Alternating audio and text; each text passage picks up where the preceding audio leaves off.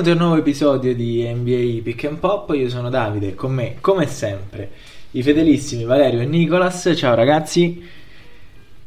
Ciao Davide, un saluto a te, un saluto a Nico e ai nostri ascoltatori. Ciao ragazzi, buon pomeriggio a tutti, ben ritrovati.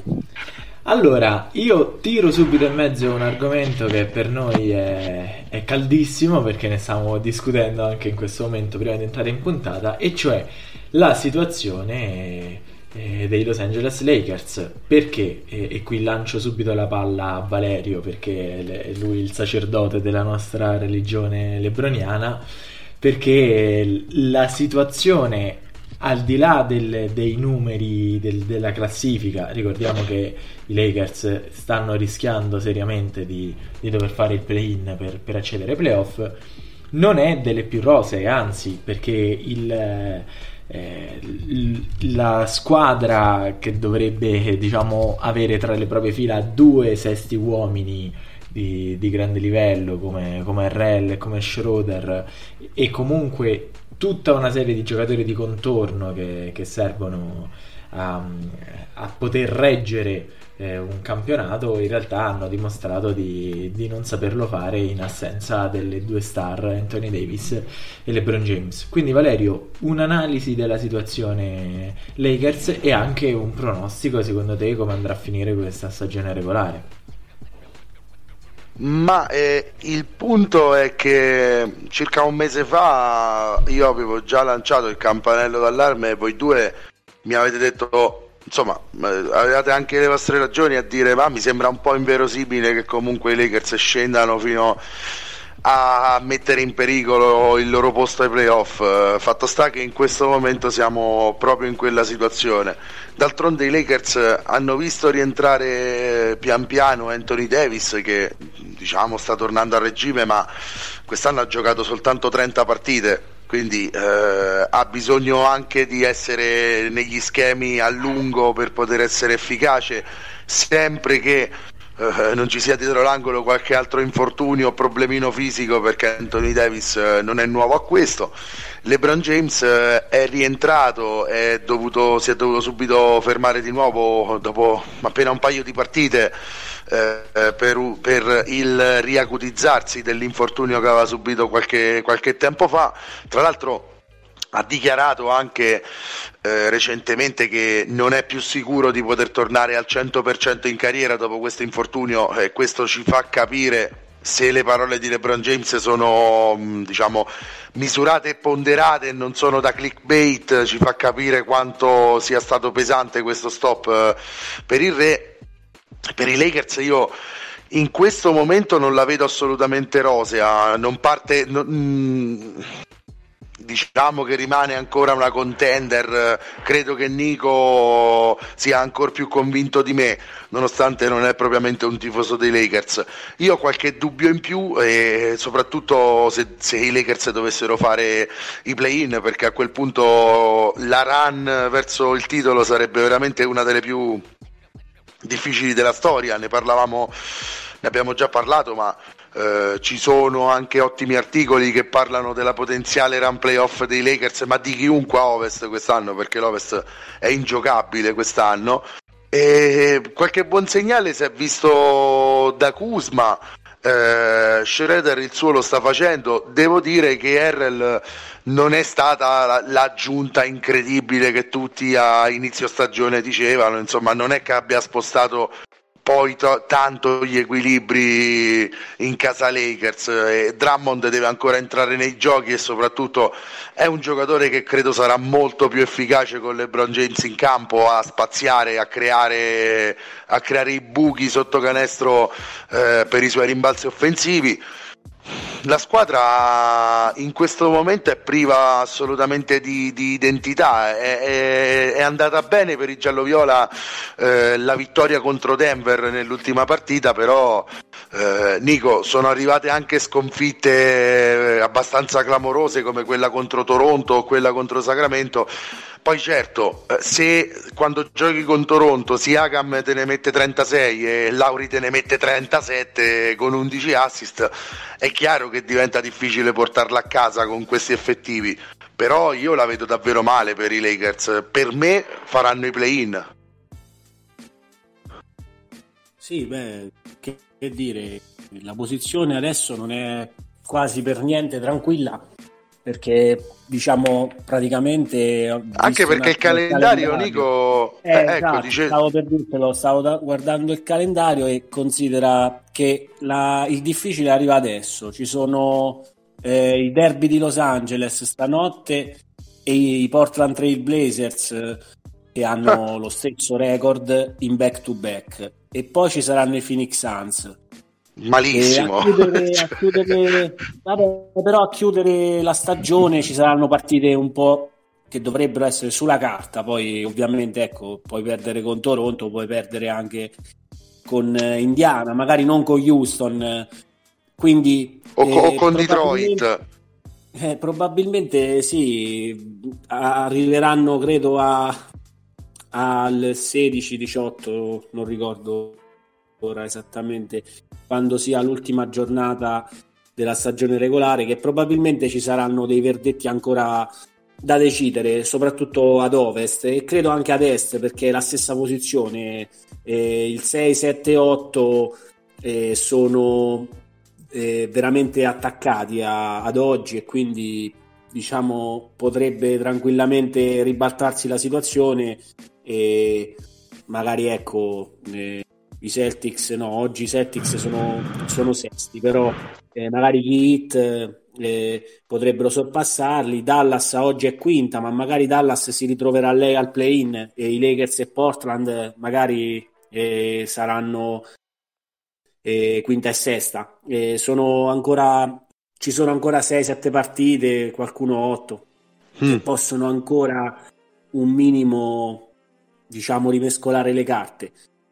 Per quanto riguarda il discorso è principalmente, probabilmente non sono così dentro la situazione, ma immagino che forse LeBron abbia un po', non so se lui o la squadra, accelerato i tempi, credo, visto che da quello che ho letto questo dolore che l'ha portato ad uscire nella partita con Toronto, no? Se non vado errato. Sì. Non si era proposto diciamo nei workout oppure nella partita di Sacramento, che era la prima del suo ritorno, quindi qualcosa che non si aspettavano. Magari i tempi sono stati leggermente accorciati, ma comunque parliamo di LeBron, lo sappiamo bene quanto tiene cura del suo fisico, quanto spende per diciamo essere in quella forma diciamo fuori dal mondo che lui ha sempre avuto. Ed immagino che adesso la preoccupazione per magari i tifosi dei Lakers è questo, andarsi a giocare il play-in con l'incognita delle condizioni fisiche dei loro campioni. Però io immagino ecco che comunque play-in o non play-in ai play-off insomma sarei veramente sorpreso di non vedere i Lakers, a meno dai già per scontata la presenza dei Lakers ai playoff, anche se arrivassero al play-in. Sì, immagino di sì, a meno che Nostradamus mi dice guarda, LeBron non giocherà al play-in, Davis non giocherà al play-in, allora forse potrei cambiare idea, però ad oggi immagino dei Lakers che sì, hanno non volentieri, ma purtroppo le dinamiche degli infortuni colpiscono a caso, e quest'anno è toccato a loro perdere diciamo il duo che clava la carretta, e si sono ritrovati in una situazione diciamo che sarebbe stata sicuramente evitata a fronte di avere avuto LeBron, ovviamente Anthony Davis, o almeno uno dei due sano, diciamo. Quindi non saprei, sono molto curioso di vedere se riusciranno a vincere un paio di partite, anche se la vedo difficile, di queste tre che ti ho detto, Clippers, Blazers e Suns. Beh, anche perché Anthony Davis è rientrato abbastanza, ormai diciamo sta giocando sopra i 30 minuti tutte quante le partite, sta tornando pian piano in forma, quindi la speranza è anche quella di avere un Anthony Davis mediamente dominante in queste partite quantomeno, altrimenti sì. non inizia nemmeno la partita, altrimenti sì, io lo vedo soprattutto stasera contro i Clippers, mi aspetto lui e Drummond che possano tra virgolette sfruttare la loro fisicità, la loro diciamo statura, non solo a livello di centimetri ma proprio fisico, e quindi magari approfittare, non sono diciamo aggiornato sulle condizioni dei Clippers, che anche loro giocano a nascondino con gli infortuni. Leonard non aveva giocato 4-5 partite, poi è tornato, quindi ecco, immagino con dei Clippers a pieno regime non credo i Lakers riescano a vincere, però i risultati di quest'anno ci stanno dimostrando sempre di più che fare pronostici è uno sport abbastanza per altri, diciamo. Anche se Leonard è rientrato, Nico, perché nell'ultima partita hanno giocato quasi con il quintetto titolare nelle fila dei Clippers, perché insomma, Kawhi Leonard, George Morris, Reggie Jackson e Zubac, quindi sì, avranno a disposizione anche Kawhi probabilmente contro i Lakers. O quantomeno sì, il tabellino della scorsa partita lo vedeva in campo. Sì, io mi aspetto un Rondo, una bella prestazione di Rondo da ex questa sera, forse vediamo. Derby di Los Angeles potrebbe essere, come tanti si aspettano, un'anteprima di una battaglia che magari poi arriverà ai playoff, oppure la classifica potrebbe anche tra virgolette eliminare questa possibilità, perché come sta, cioè ad oggi i Clippers sono quarti, sì, e i Lakers hanno comunque ancora matematicamente la chance di arrivare quinti, quindi potrebbe essere addirittura un primo turno. Sì, e tra l'altro aggiungo una cosa, avete citato il nome di Rondo, e da quello che si legge sui giornali, le indiscrezioni, uno dei problemi più gravi di questi Lakers è proprio diciamo la turbolenza dello spogliatoio, che sicuramente avrebbe giovato e beneficiato dalla presenza di uno come Rajon Rondo, che è sempre in grado di tenere a bada alcuni compagni. Conosciamo tra l'altro il carattere di Montrezl, sappiamo benissimo come è andata a finire dal punto di vista caratteriale emotivo la sua stagione lo scorso anno con i Clippers. Credo che i Lakers quest'anno abbiano all'interno del loro spogliatoio un po' quel clima che si respirava dall'altra sponda di Los Angeles, un po' del veleno dei Clippers dell'anno scorso. Esatto, hanno un po' di quel veleno. Ovviamente le due stelle LeBron e Anthony Davis sono due colonne portanti, però non sarà facile, non sarà per niente facile, perché lasciati senza la guida di questi due giocatori il resto del roster sembravano i Lakers disfunzionali di qualche anno fa. Ormai la vittoria ce l'aveva fatti dimenticare, ma ricordiamo spesso quanto volassero stracci nello spogliatoio dei Lakers. Vediamo sui playoff, diciamo ancora presto per sbilanciarsi, perché una stagione come questa ci potrà far avere potenzialmente anche un Clippers Lakers al primo turno, o un Lakers Nuggets anche al primo turno, mentre è stata la finale, non è da escludere. Esatto, che invece è stata la finale di conference dello scorso anno.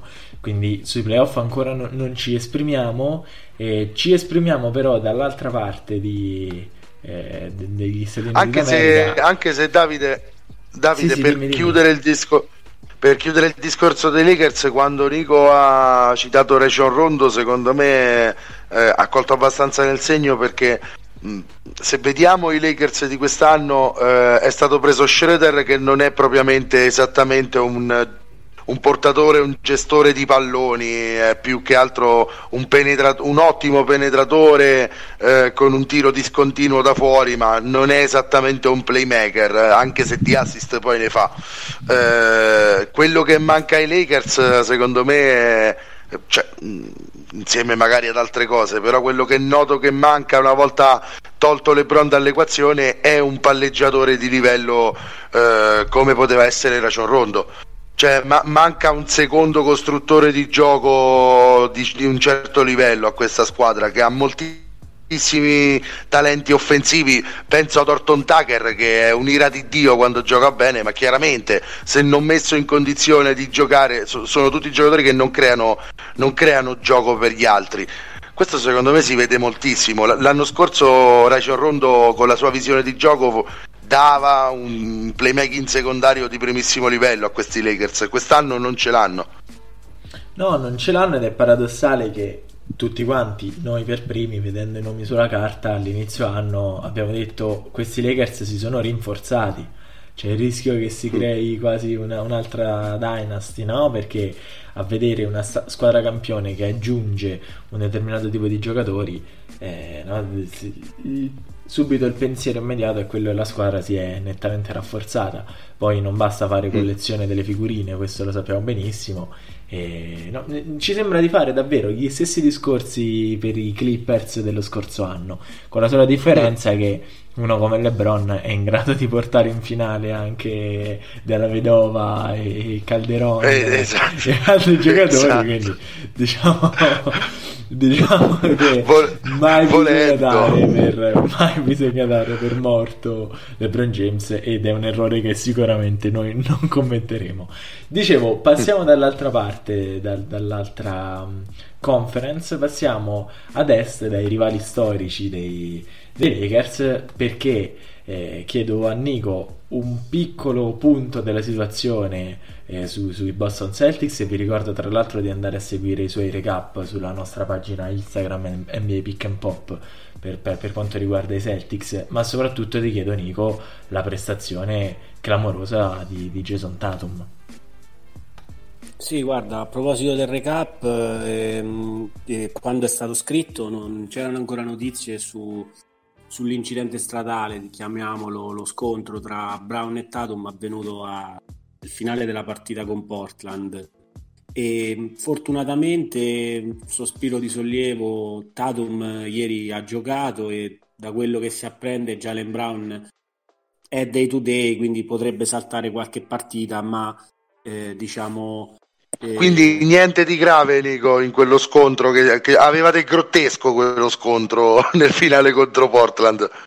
Sì, farsi male da soli, già la sfortuna ci vede abbastanza bene quando guarda verso il Massachusetts, ci mancava anche di farsi male da soli, quindi no, ecco, un'altra buona notizia è stato nella notte appena passata il ritorno di Kemba Walker, che era stato assente per tutta la scorsa settimana. E veniamo a Tatum, che dire, questo ragazzo è alla seconda settimana consecutiva, credo, da giocatore migliore della Eastern Conference, ma direi anche migliore della Lega, perché 42 punti e rotti di media in 3 partite. Sì, c'è una partita che ha gonfiato le statistiche più delle altre, però questa partita ovviamente è quella contro i San Antonio Spurs, dove i Celtics si trovavano con un piede e già nell'oblio, visto che erano sotto oltre di 30 punti, ma incredibilmente questo ragazzo, che già nel primo tempo, dove Boston non era pervenuta, solo lui nel primo tempo era stato capace, aveva segnato già 16 punti nel primo quarto, tenendo la squadra a galla, visto che San Antonio ne aveva segnati oltre di 30, e con un DeRozan e un Dejounte Murray direi infuocati si avviava una vittoria che sembrava scontata. Invece alla fine l'orgoglio Celtics proverbiale è venuto fuori, fortunatamente, e incredibilmente abbiamo assistito a una prestazione storica, perché Posto che ne ho parlato con Valerio, ho detto che forse Jason Tatum, per fare una battuta, ha sbagliato apposta, aveva avuto il tiro per vincere la partita nei regolamentari e invece ecco non è andato a segno, aveva già segnato 20 punti nel quarto quarto e ha sbagliato il tiro che sarebbe valso la vittoria. Tutto questo per mettere lì altri 10 punti nei 5 minuti di overtime e pareggiare un record di Larry Bird che insomma era stato stabilito, credo... Resisteva da quasi 40 anni, diciamo. Beh, no, 85, credo. Quindi, 36 anni. Esatto, sì. Io sono un po' rimasto indietro. Che dire, non c'era bisogno di questa ulteriore dimostrazione, visto che era stato capace già di metterne 53 contro Minnesota, e da quello che ho letto nella partita contro i Timberwolves non c'era Deuce, suo figlio, in tribuna, e lui aveva detto appunto cercherò di rifarla, una grande prestazione, e direi che ci è riuscito ampiamente. Direi che una buona l'ha costata. Sì, beh, è diventato appunto, grazie ai 53, ai 60, l'unico giocatore della storia dei Celtics a mettere lì due cinquantelli nella stessa stagione, quindi vista anche l'età, la giovane età, fortuna per lui, di Tatum, parliamo probabilmente di uno di quelli che speriamo un domani sia tra i primi della pista, insomma. Ma ha le capacità Tatum di diventare, ormai siamo al quarto anno di Jason Tatum nella NBA, se non sbaglio, è ancora molto giovane, ma ha fatto vedere già durante il primo anno, era considerato una grande promessa che però doveva esplodere, ma in questi anni gradualmente è cresciuto sempre di più. Nico, la mia domanda è Jason Tatum ha le capacità, secondo te, per diventare uno dei migliori all time? Adesso sì, sto proprio facendo una domanda un po' strana, però io in questo ragazzo vedo un talento veramente fuori dal comune. Quello che ha fatto contro San Antonio è tipico dei migliori in assoluto. Nico, chi ha visto il comeback di cui hai parlato tu fino ad ora, forse il migliore della stagione, ma anche uno dei più belli in assoluto, diciamo, se ne è accorto di che pasta è fatto Jason Tatum, non solo da quella partita, ma è di una pasta ancora superiore, è una superstar assoluta. A che livello gioca Jason Tatum? Ma guarda, diciamo che sul fatto magari di essere un perennial all-star, direi che non ci sono dubbi, secondo me. Cioè, l'all-star game ci potrebbe andare tranquillamente tutti gli anni. Quando poi ti sposti sul discorso all time, per me quello che fa la differenza si chiamano chips, championship, quindi sono i titoli, e dalla sua ha sicuramente la giovane età, e direi anche un'organizzazione che, per quanto magari non è riuscita a vincere negli ultimi anni, però si mette sempre in posizione per cercare di fare quell'ultimo passo, che purtroppo è il passo più difficile. Ma parliamo di un ragazzo, sì, al quarto anno NBA, che ha giocato 3 finali di conference già, manca purtroppo la finalissima NBA al suo palmarès, ma ecco, appunto, ha dimostrato di saper trascinare una squadra che senza dubbio non è da finals NBA, già 3 finali di conference, però, cioè, nel senso, quello che mi fa pensare che Jason Tatum non sia una star qualunque, ma che abbia qualcosa di speciale dentro di sé, è che comunque in ogni caso riesce ad alzare il livello del quintetto quando entra, anche quando gioca male, anche solo per il fatto di attirare raddoppi, e soprattutto sembra quel tipo di giocatore che è merce rarissima nel basket, sono in grado di prendersi praticamente gli ultimi 20 tiri della squadra e di segnare gli ultimi 25 punti. Cioè, parliamo di un giocatore di questo livello, per me. Ecco perché ti dico perennial all-star, ma forse anche qualcosa in più.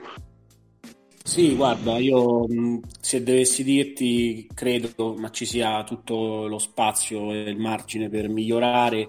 C'è magari un po' di coinvolgimento dei compagni a volte, che posso anche capire magari da una parte quando uno ha un talento così fuori dal comune è, direi, anche normale accontentarsi delle soluzioni improprie, però i grandissimi, quelli che mi auguro un giorno possano, cioè Tatum un giorno possa essere, diciamo, menzionato accanto ai vari Larry, Michael, eccetera, miglioravano non di poco il livello dei compagni, sia a livello mentale che a livello di, diciamo, trascendenza. Era qualcosa che non si toccava, ma era palese.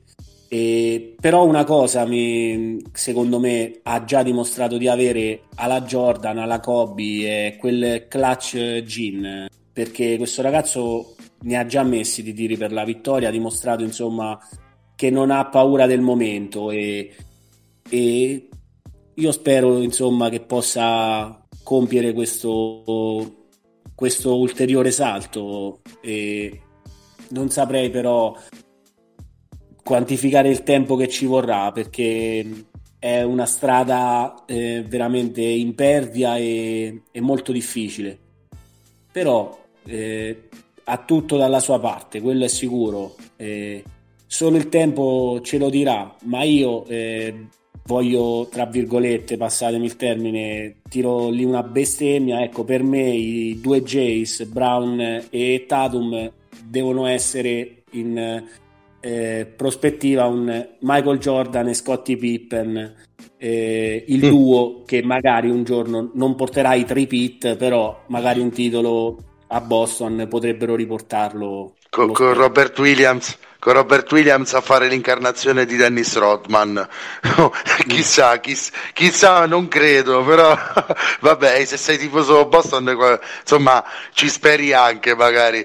E invece allora, tifoso Celtics che ci parla sempre di Boston, tifoso Nuggets che invece ci parla un po' meno di Denver. Davide, come la vedi invece Denver a un passo dai playoff?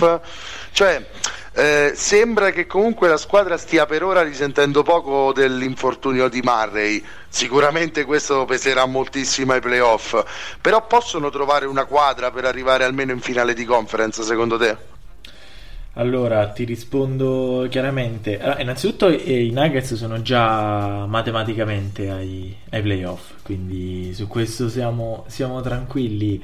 Beh, per arrivare alla finale di conference non lo so, non dubito fortemente, anche perché allora un exploit come quello dello scorso anno. Ma dubiti perché non c'è Murray? No, e se ci fosse stato Murray eri sicuro? Avrei dubitato anche con Murray, perché comunque Murray è un tipo di giocatore che ha delle sue discontinuità e non sempre ha dimostrato di essere il Murray della bolla che ci ha fatto innamorare lo scorso anno. C'è anche da dire che la stagione di quest'anno può permettere anche con qualche incastro strano, e sono davvero curiosissimo di vedere come sarà poi alla fine il tabellone definitivo dei playoff. Può permettere degli accoppiamenti, degli incroci durante il percorso che permettono di arrivare più in là fino alle conference. In questo momento non reputo i Nuggets una squadra da finale di conference, nonostante il potenziale c'è quello che all'80-90% sarà l'MVP di questa stagione, cioè Nikola Jokic, però la vedo dura proprio a livello di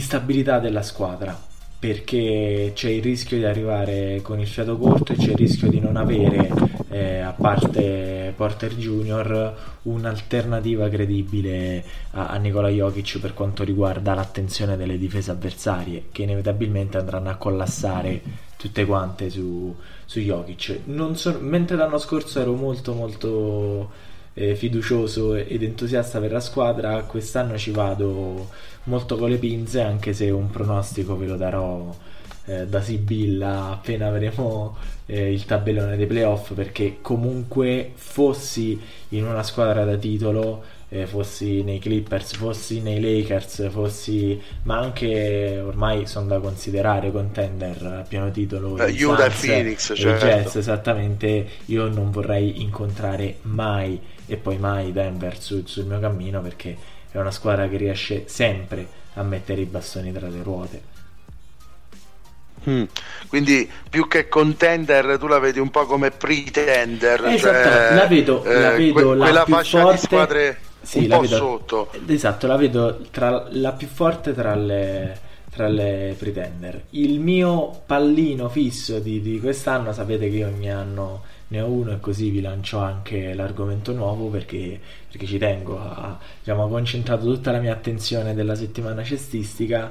Così come lo scorso anno il mio pallino era Miami e poi si è visto come è andato a finire, quest'anno attenzione, è una minaccia quest'anno, attenzione ai Milwaukee Bucks. Io ho visto con molta attenzione le partite con i Nets. È vero che non c'era James Harden, è vero che siamo in regular season e non ai playoff, però se c'è una squadra attrezzata per battere i Brooklyn Nets, secondo me sono proprio i Milwaukee Bucks. E i Bucks, così come ho detto nella scorsa puntata, quest'anno potrebbero tranquillamente fare l'effetto Denver dello scorso anno, cioè una squadra che è una certezza regular season, ha due stelle affermate, una più di tutte ovviamente Giannis Antetokounmpo, non parte con la pressione addosso del dover fare il risultato da tutti i costi, cosa che lo scorso anno le è stata fatale dentro la bolla. Quindi io le mie fish sui Bucks le andrei a puntare un po' di meno sui Nuggets, perché considero i Bucks contender mentre i Nuggets pretender, esattamente come dicevi tu, Valerio. Se ci fosse stato anche Jamal Murray, avrei sicuramente messo i Nuggets tra le contender, magari non al primo posto tra le contender, perché dal punto di vista proprio sulla carta, senza infortuni e con a bocce ferme, le due di Los Angeles sono molto più quotate rispetto ai Nuggets. Beh, a roster completi senza dubbio, il bello delle stagioni NBA però è che di roster completi ne arrivano pochi alla fine, bisogna anche saper fare di necessità virtù. Quello che è cambiato a Milwaukee, secondo me, anche se poi lo hanno rinnovato con un contratto che secondo me non ha molto senso, è l'arrivo di Jrue Holiday, perché così Milwaukee ha aggiunto davvero un trattatore di palla alternativo a Giannis Antetokounmpo e dà l'opportunità ad Antetokounmpo di giocare un po' di più off ball, quindi di non caricarsi sulle spalle tutte le responsabilità di regia della squadra. Esatto, no, ma di non dover penetrare sempre lui a tirare le difese, farle collassare al centro per poi scaricare, cioè dà a Milwaukee l'innesto di Holiday l'opportunità di giocare molti più schemi offensivi. In più Jrue Holiday ha quantomeno le stesse capacità difensive di Bledsoe, a mio modo di vedere è anche un difensore migliore, a mio modo di vedere. Però diciamo Nico lo vedo un po' perplesso, ma Nico intendevo che Bledsoe è un buon difensore, per questo non si può nascondere, Eric Bledsoe è sicuramente un ottimo difensore, forse Holiday è ancora in attacco è molto meglio, in difesa è ancora un po' meglio diciamo di Bledsoe. Quindi forse, sinceramente Holiday, ti porto un esempio, una serie di playoff Blazers-Pelicans nei quali i Pelicans swipparono i Blazers, e sì, Anthony Davis un paio d'anni fa mi sembra Sì, 2 o 3 anni fa, i Pelicans, insomma, Anthony Davis per carità, però la difesa di Holiday su Lillard fu una delle cause, possiamo dire, di questo risultato, non direi a sorpresa, perché però lo sweep è abbastanza a sorpresa, ci si aspettava una serie da 7 partite, per dire, insomma. Ma certo. Ma anche invece... no, forse ci si aspettava una serie da 5-6 partite vinta da Portland, semmai, perché voglio dire, no? Però in quella nola, Nico, la stella era Anthony Davis, ma il leader era nettamente Holiday. Sì, c'era anche Rondo. Per dirne un altro che di leadership ne sa qualcosina. Però raga, ecco, Milwaukee dice bene Davide quando si fida di più di Milwaukee quest'anno. Vediamo pure Budenholzer come gestisce le rotazioni ai playoff. Sappiamo che ha problemi seri a passare dalla regular season alla post season come rotazioni il coach. Una cosa certa è che i quintetti che hanno Holiday, Middleton, Antetokounmpo e Di Vincenzo, e poi scegliete a caso voi Bobby Portis e Brook Lopez, chi volete voi, sono senza dubbio tra i più efficaci di tutta l'NBA in questo momento. Mi preoccupa un po' più la panchina di Milwaukee, ecco. Sì, ai playoff le rotazioni si stringono, però qualche problemino dalla panchina forse potrebbe venire fuori. Secondo me Milwaukee l'errore madornale l'ha fatto quando ha lasciato andare via Brogdon per tenere Bledsoe, ragazzi. Lì è il turning point della franchigia, secondo me cambiava tutto, a mio modo di vedere. Vediamo, sì, sicuramente contender, e le 2 partite con i Nets l'hanno dimostrato, tra l'altro Antetokounmpo delle prestazioni incredibili, ma questo ormai ci ha abituato. Invece una squadra, ragazzi, che io non riesco proprio a vedere andare avanti quest'anno, perché ci riponevo forse troppe speranze, adesso sta giocando un po' meglio, è Dallas, non so, in questo momento ditemi voi. Allora, in questo momento Dallas, se finisse così, rischia di incontrare i Clippers al primo turno e finisce come l'anno scorso e finisce come l'anno scorso, esatto, sì, molto probabilmente sì. Cioè, magari vincono 4-0 i Mavericks adesso che ho parlato io, però sì. Vabbè, tutto può succedere. Allora, io su quest'anno proprio non è davvero difficile, perché poi basta semplicemente un contatto con un positivo, basta qualsiasi cosa e magari ci si ritrova senza la stella, quindi è davvero difficile fare pronostici. Però Dallas secondo me quest'estate dovrà capire che cosa fare del proprio futuro, cioè credo sia ora che Dallas diventi adulta, perché è ovvio che si debba puntare sul Wonder Boy, è ovvio che però gli vada costruito intorno una squadra più funzionale anche a livello di contratti. Bisogna vedere Porzingis quale sarà il suo ruolo. Io vedo tantissime incognite per poi magari fanno la stagione della vita e arrivano alle finals, però secondo me Dallas è in quella situazione pericolosissima, perché è la peggiore per una squadra NBA, in cui non è abbastanza forte per contendere per il titolo, ma non è neanche abbastanza debole da avere scelte in lotterie da tankare, quindi rimane in questa mediocrità che è pericolosissima, perché rischia di far sfuggire delle occasioni di costruzione e permettere accanto a Luka Doncic la squadra che merita, perché Doncic, diciamocelo chiaramente, è il vero talento generazionale. Io sono molto incuriosito da Zion Williamson, però secondo me in prospettiva futura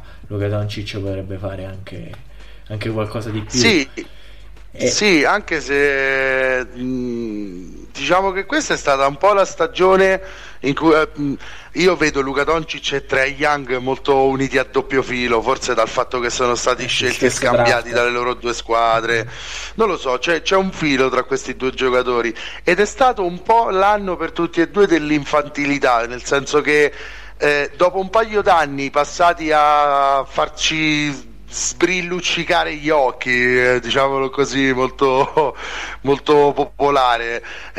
Dopo 2 anni passati così vediamo 2 giocatori che continuano a essere di quel livello, che però si lamentano in campo. Trae Young un pochino è rientrato, Luka Doncic lo vedo parecchio capriccioso, lo vedo parecchio a discutere con gli arbitri, qualche volta non lo vedo sul pezzo, lo vedo lamentarsi dell'allenatore, lo vedo lamentarsi dei compagni.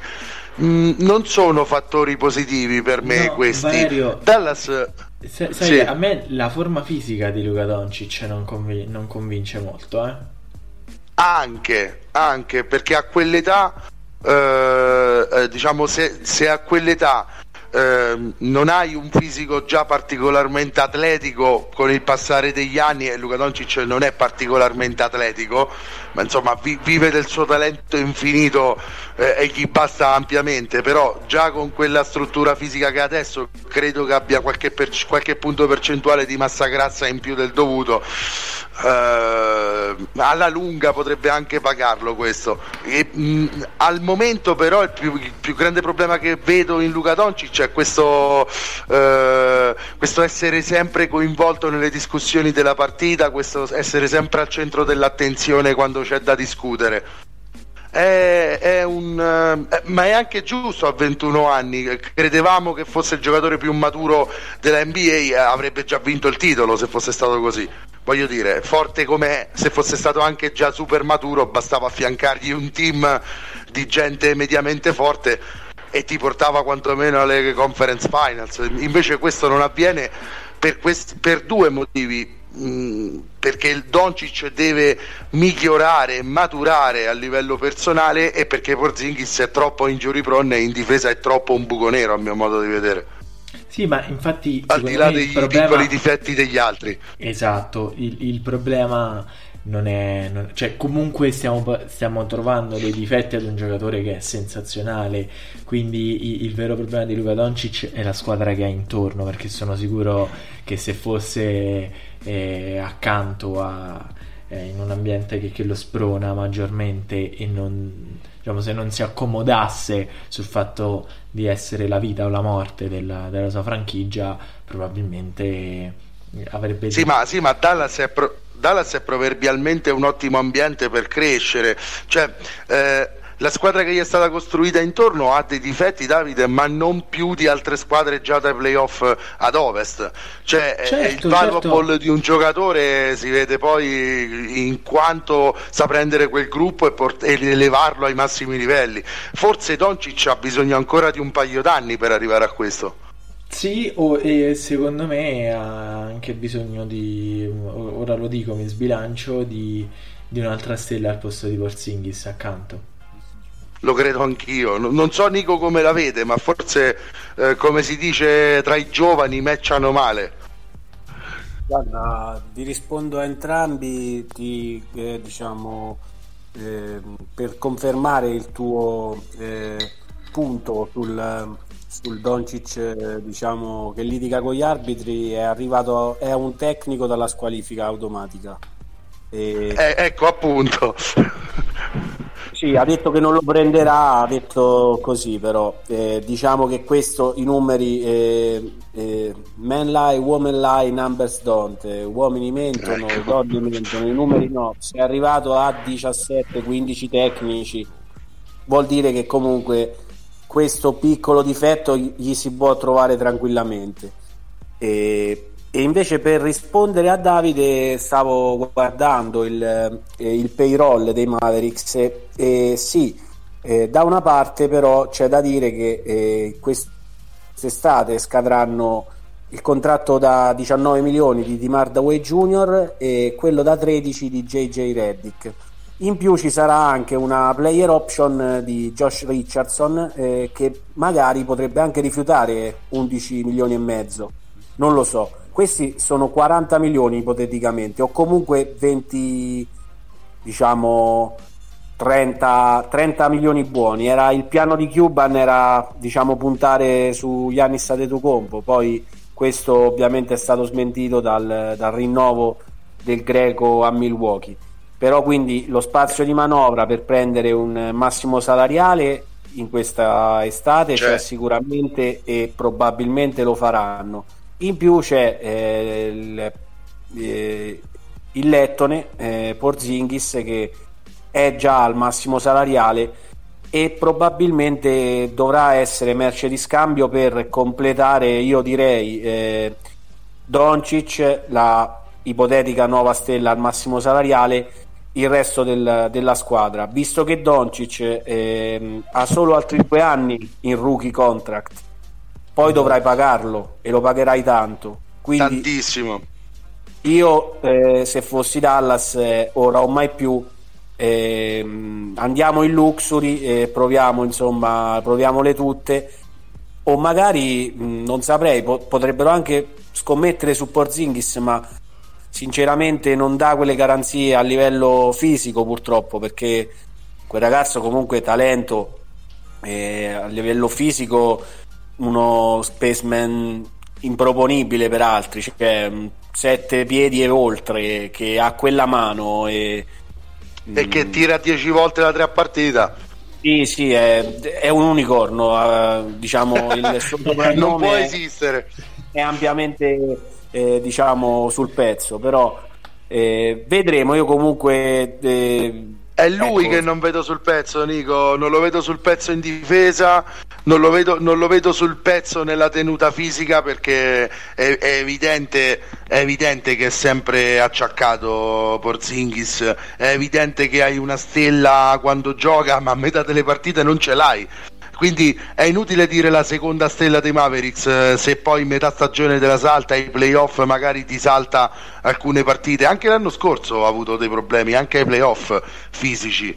È un giocatore che paga moltissimo la sua statura, secondo me, Kristaps Porzingis. Gli infortuni, è risaputo che i lunghi hanno anche, diciamo, un peso maggiore, e quindi il fatto di essersi sfondato un ginocchio, recuperare per un 7 piedi non è recuperare come per una guardia. Ma poi ormai siamo in un NBA dove il 7 piedi parte in palleggio, capito? Va in penetrazione in terzo tempo, e quando 130 kg scendono su quelle caviglie ogni volta è qualcosa, è pesante per un giocatore come Porzingis, che già a livello di gambe non arrivava in NBA come il più solido della storia del basket, diciamo. Mettiamoci anche che il gioco di oggi costringe i lunghi a fare a pensare il loro gioco non solo più in termini di sto sotto canestro in post e prendo colpi in una dimensione orizzontale. Qua il lungo comincia a prendere colpi anche in una dimensione verticale del gioco, perciò ci rimettono le ginocchia, ci rimettono le caviglie, non ci rimette più solo la parte superiore del corpo, come succedeva a un Lambier, per dire, nei Pistons Bad Boys di fine anni 80, che il suo compito era fondamentalmente stare dentro l'area, sgomitare tutti i centri avversari e non correre nemmeno nel contropiede. Oggi il centro deve anche correre il contropiede. Porzingis non è molto adatto per il gioco che vuole fare Dallas, secondo me, cioè come spaziature che crea sì, ma come transizione assolutamente no. E perciò io Dallas, raga, non riesco proprio a vederla andare avanti, nemmeno se arriva quinta riesco a vederla che passi un primo turno, no. Sarebbe la squadra che vorrei per i Lakers, francamente, al primo turno. Sì, sarebbe un inizio, sì, per i Lakers già sì, meglio degli altri, sì. Diciamo concordo pienamente. È un po' impossibile questo incrocio. Vabbè, io ci spero che si combinano le cose. No, perché se no non può succedere, non può succedere, perché guarda, niente sì. No, ma non ci avevo ripensato, il quarto posto non si può più prendere, no, perché hanno lo stesso identico record, sì, quindi esatto. L'unica prospettiva, ma non è molto rosea per i tifosi di Mavericks e Lakers, è un crollo verticale di entrambe e uno scontro al play-in. wow molto sconfitte in fila per chiudere la stagione. No, vabbè, è quasi impossibile. No, la ruba il posto ai Lakers ai play-in. Oh. Allora, vabbè, adesso io concordo pienamente con Nico sul fatto che infatti lo dicevo, quest'estate sarà l'ora di diventare grande per i Mavericks. Tutto si gioca con, diciamo, il mercato dei contratti di quest'estate, e è necessario assolutamente per Dallas entrare nella win now mode, perché altrimenti si rischia di sprecare un talento incredibile. Vai Valerio. Davide, prima che chiudiamo però vorrei da Nico 5 minuti su Nico. C'è un ragazzo in quel di Phoenix che proprio oggi ha fatto 36 anni, che mi hanno detto che è bravino con la palla da basket tra le mani, e mi hanno detto che tu lo conosci, cioè che a te piace. CPMVP è lui. È lui per caso? No, niente, insomma, tributiamoglieli questi Forest. 2 minuti. Un giovanotto da Wake Forest, sì. Beh, che dire, uso le parole di Kobe, si possono sposare bene anche per Chris Paul, sono un po' come il vino questi campioni, invecchiando non dico che migliorino, ma restano sempre su quel livello, e anzi magari accrescono la loro conoscenza, la loro esperienza, la loro come si può dire, leadership, consapevolezza sul campo. Sì, assolutamente. Diciamo che secondo me la scorsa stagione è stato il manifesto ideologico della carriera di Chris Paul, che veniva data a Oklahoma, la sua Oklahoma, come lotte rebound. Invece ce li siamo ritrovati al primo turno ai playoff a portare i Rockets, pizza e fichi, per dire. E quindi ecco, i Suns sono per davvero, hanno un leader carismatico. Le ultime 2 settimane, Nico, hanno dimostrato veramente di aver fatto lo scatto della contender. Stanno giocando con una sicurezza in campo che è disarmante a tratti. Questi Phoenix Suns sono la più bella squadra di quest'anno, senza dubbio.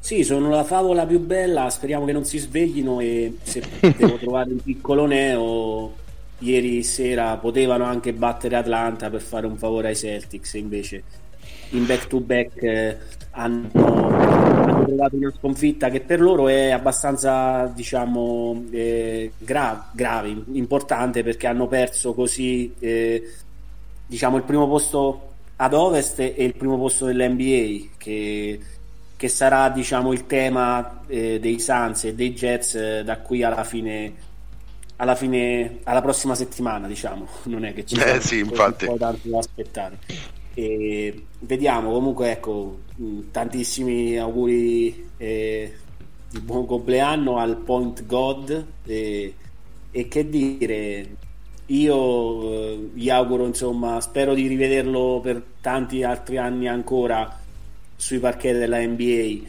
perché ad oggi è ancora un all-star, un, diciamo, trascinatore, ma me lo vedo anche bene tra 2-3 stagioni magari a fare da backup al assolutamente Young, e lì credo che sarebbe il plus in una squadra che appunto può farti girare un attimo 2 ingranaggi, e soprattutto la sua... Parliamo di un visionario, comunque non si fanno 10.000 assist per caso, per già caso, assolutamente. Sì. Quindi... lui, Melo e LeBron, diciamo, l'emblema di quella generazione per longevità, per competitività. Ragazzi, Chris Paul fa 36 anni ed è protagonista di una stagione da 16 punti e 9 assist di nuovo nella miglior squadra NBA. Guardate, non sarà mai stato most valuable, ma uno dei più valuable della storia NBA, senza dubbio. Cioè, Chris Paul dove lo metti trasforma la squadra in una contender, quindi veramente meriterebbe quasi un MVP ad honorem Chris Paul. peccato che non arriverà mai, perché davvero titolo ed MVP nella carriera di questo giocatore dovrebbero esserci per legge. Peccato che se ne dà uno solo all'anno di MVP, perché sennò Chris Paul sarebbe un ottimo co-MVP. Davide, penso che lo credi anche tu. Sì, assolutamente, stavo pensando mentre parlavate a quella trade sfumata per i Lakers, chissà che sarebbe successo, che dynasty, chissà che dinastie che ripartivano. Forse per il gioco meglio così, è andata meglio così. E, va bene, se c'è altro da aggiungere, altrimenti andiamo davvero in chiusura. Il nostro spazio l'abbiamo ampiamente occupato, come posto così. Però Chris Paul bisognava assolutamente citarlo. Per me Nico, che siamo proprio cresciuti con lui, era più che doveroso, insomma, tra i miei preferiti di sempre, quindi tanti auguri a Chris Paul e facci divertire ai playoff, perché quest'anno secondo me con quei giovanotti terribili. Booker, giocatore della settimana, raga, 30 di media, così proprio sì, sul velluto. Infatti, attenzione. Infatti lì nel vertice della classifica, ma credo ne riparleremo la prossima settimana, perché la prossima settimana praticamente saranno fatti tutti i giochi per quasi sì. E play-in, perché ricordiamo che la stagione regolare termina il 15 di maggio, quindi usciamo oggi che è il 6 maggio, quindi tra una settimana avremo praticamente quasi tutti i conti fatti. Però già vi anticipo, mi sembrano molto più affidabili i Suns dei Jazz in un'ottica di scalata playoff, al di là di Chris Paul, che comunque il 50% è dovuto a Chris Paul, l'altro 50% del resto del roster. E, detto questo, vi saluto davvero questa volta, e un ringraziamento a Nico, un ringraziamento a Valerio. Vi invito a seguire la nostra pagina Instagram NBA Pick and Pop, lì potete trovare tutti i recap settimanali delle squadre dell'NBA. anzi, vi invito, se siete fan di qualche squadra che ancora non è stata occupata con i nostri recap, a scriverci a proporvi per collaborare con noi. E tra l'altro, Valerio, oggi partiamo con una novità. Sì, da domani, esatto, da domani esordiamo anche con gli Utah Jazz, e abbiamo anche altre squadre sott'occhio con cui cominceremo. Però, Davide, siamo già 16 su 30, quindi è un progetto che sta andando, direi, benissimo. I ragazzi sono davvero fantastici per l'impegno che ci mettono ogni giorno a mandare questi recap e poi a fare tutto il lavoro, giustamente, di revisione, di costruzione grafica. Insomma, ci divertiamo molto, anche se è un lavoro a tutti gli effetti che occupa del tempo, però per i nostri ascoltatori lo facciamo volentieri, perché poi amiamo dare queste informazioni. Da domani esordiamo con la settimana dei Jazz. Bene, noi ci aggiorniamo alla prossima settimana, e NBA a tutti quanti. Ciao Valerio, ciao Nico. Ciao Davide, un saluto a te, un saluto a Nico e ai nostri ascoltatori. Ciao ragazzi, è stato bello, alla prossima puntata.